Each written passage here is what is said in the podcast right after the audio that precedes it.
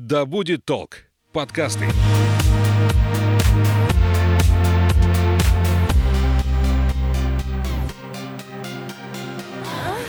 Привет, меня зовут Соня Стрекоза, и это подкаст «Поперек горла». Сейчас вы будете слушать вторую часть подкаста о сексуальности и экологии. В первой мы с Настей поговорили про менструальные чаши, а сейчас выберем самую безопасную игрушку и поговорим о способах контрацепции, которые не навредят природе. Настя, мы с тобой поговорили уже про средства гигиены, про средства женской гигиены, но открываем мою сумочку, и там помимо прокладки, помимо ватных дисков лежат еще и презервативы, потому что никто не знает, где мы окажемся и с кем сегодня вечером. Это, наверное, еще сложнее переработать, еще сложнее, невозможно, наверное, тоже переработать, еще сложнее утилизировать, и непонятно, что с этим вообще делать. На самом деле презервативы — это единственная вообще вещь, от которой не скажет отказаться ни один waster, потому что а, действительно это просто небезопасно. Во-первых, конечно, наверное, самое главное — это те болезни, от которых защищают презервативы. А, ну и, конечно, от нежелательной беременности, потому что есть еще таблетки, от них ты, мы уже с тобой, когда пытались договориться, мы говорили о том, что от них остается упаковка. Но на самом да. деле упаковку сегодня уже начали перерабатывать. В Москве и Петербурге уже стоят э, такие специальные баки для того, чтобы сбрасывать туда, а, как это называется? Я забыла это слово. Блистеры. Да, блистеры, блистеры от таблеток. А, я, кстати, увозила в Питер, недавно я туда летала, я увозила карты пластиковые для того, чтобы их переработали, потому что в Омске пока не принимают. А, ну, надеюсь, что это до нас тоже дойдет эта история, потому что многие банки уже стали как бы позиционировать себя с пометкой эко и принимают э, карты э, в Москве и Петербурге на переработку. Вот надеюсь, что скоро таким образом до нас это дойдет. Ну и, собственно, с блистерами та же самая история. Скорее всего, во многих магазинах скоро появится опять же, вот эти вот баки для того, чтобы сбрасывать туда блистеры, их, в принципе, их перерабатывают, потому что это пластик, из него можно сделать тротуарную плитку и вообще, в принципе, все что угодно, что делается из пластика вторичного. Вот. Э, презервативы не перерабатываются, они относятся в России к отходам класса Б, опять же, к медицинским отходам. Э, но даже те компании, которые занимаются переработкой, точнее, сжиганием таких отходов, э, даже они редко берут презервативы. Не знаю, из каких побуждений, может быть, из каких-то эстетических, не знаю, может, им просто не нравится этим заниматься. Э, в Москве точно знаю, есть компании, которые принимают, но это очень дорого. Для того, чтобы сдать презервативы, нужно заплатить где-то примерно тысячу за то, чтобы просто сдать. Не знаю, там в каком количестве. Один? Думаю, что нет. Ну, я не Их знаю. нужно просто... мыть? Нет. То есть ты приносишь использованный презерватив. Думаю, что никто не будет у себя дома копить ведро каких-то использованных презервативов. И, в принципе, вот я не знаю, как это работает. То есть я лично не сталкивалась с этой, э, с этой компанией. Мне тоже интересно. Вот я им написала, но они мне пока не ответили на мой вопрос, поэтому не могу тебе точно сказать, в каких объемах они это принимают, но вот такая у них практика. Вообще секс-мода нередко идет в разрез с, с экологией, потому что, например, сейчас рекомендуют использовать полиуретановые презервативы. Они более тонкие, они более комфортные, а, они гипоаллергенные, не вызывают раздражения, но как раз-таки полиуретан нельзя переработать, насколько я знаю, либо это очень сложно сделать. Э, да здесь, наверное, проблема не в самом материале, а именно в том, что это потом считается биологическим отходом. То есть ты в любом случае, из чего бы он ни был сделан, ты его не переработаешь. Большинство компаний сейчас все же выпускают презервативы из латекса. Вообще, в принципе, латекс — это натуральный материал. Его можно компостировать. Ему можно компостировать, но э, большинство компаний, которые рассчитаны именно на массового потребителя, они все же делают презервативы из латекса с добавлением других э, материалов, чтобы они были более эластичные, более прочные. Поэтому он уже не компостируется. То есть это, опять же, композитный получается в каком-то смысле материал, и э, он уже не годится для того, чтобы выбросить в компостную яму и использовать в качестве удобрения. А, но есть единичные, конечно, компании в Европе, которые выпускают э, презервативы из стопроцентного латекса, но, к сожалению, они, конечно, стоят на порядок выше. Вот, но также эти компании, кстати, выпускают э, вот эти вот презервативы стопроцентного латекса, они еще и веганские, так сказать. Э, на самом деле, я думаю, многих может просто шокировать история, э, как презервативы тестируют на животных. Если вы готовы к шоу-контенту, я расскажу. В общем, я не знала вообще, что презервативы могут тестировать на животных. Это жуткая история, потому что презервативы тестируют на кроликах, а именно на крольчихах.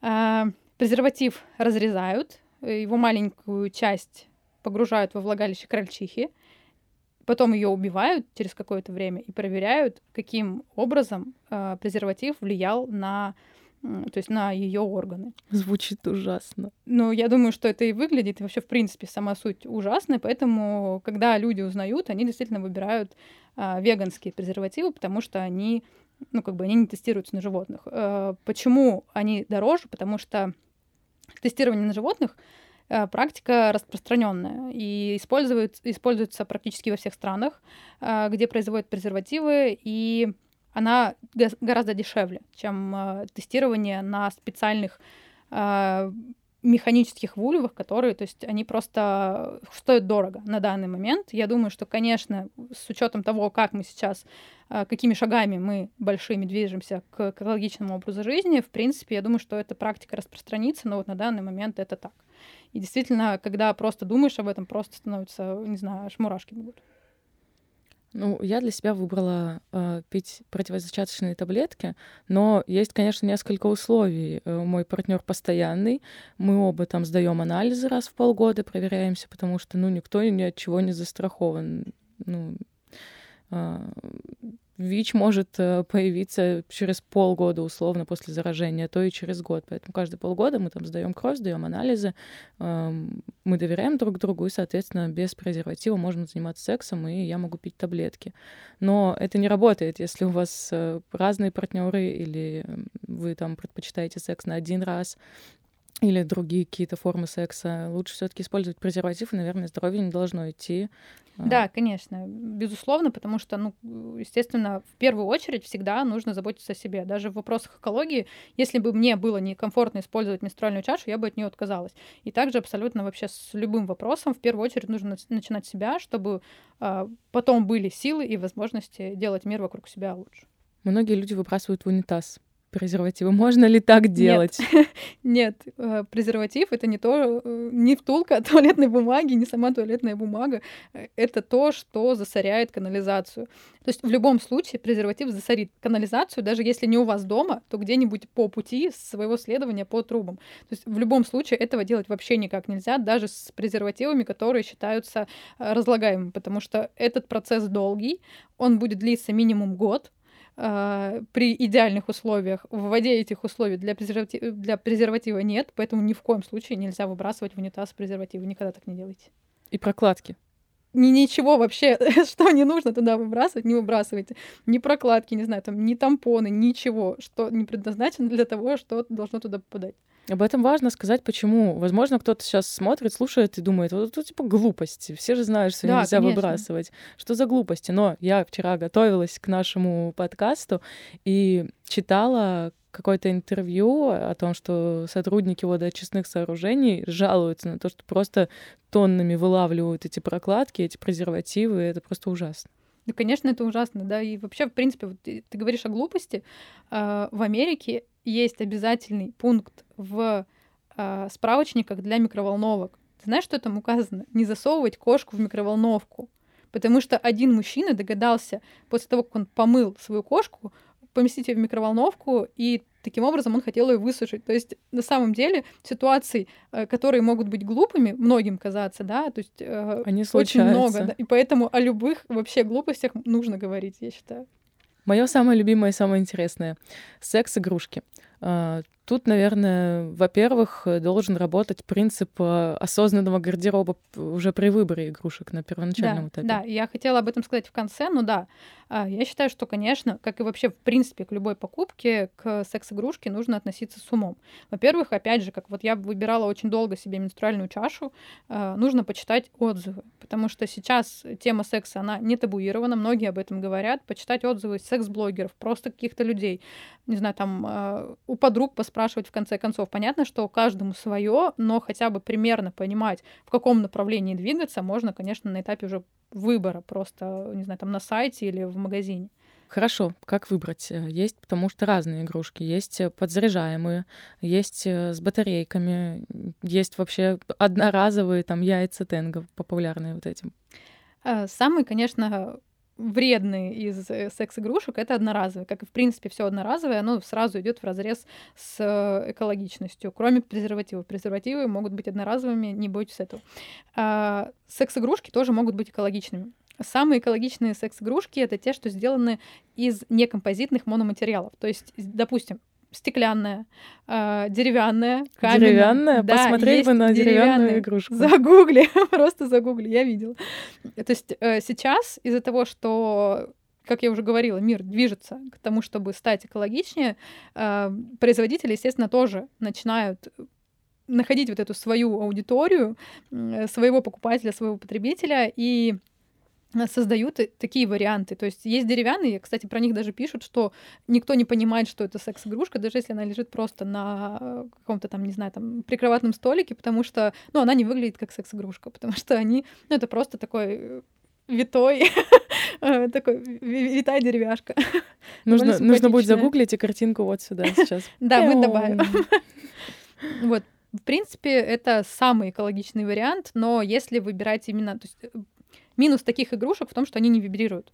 То есть, э, если игрушка с вибратором, она уже будет композитной. Вот, поэтому лучше, конечно, выбирать игрушки, как ты уже сказала, которые будут с подзарядкой. Либо же заменить обычные батарейки на батарейки аккумуляторные, да? да. Аккумуляторные батарейки Вообще, в принципе, они сейчас продаются в открытом доступе в любом магазине, и, в принципе, я советую все батарейки заменить на такие, если у вас какие-то есть э, пульт от телевизора даже, буквально.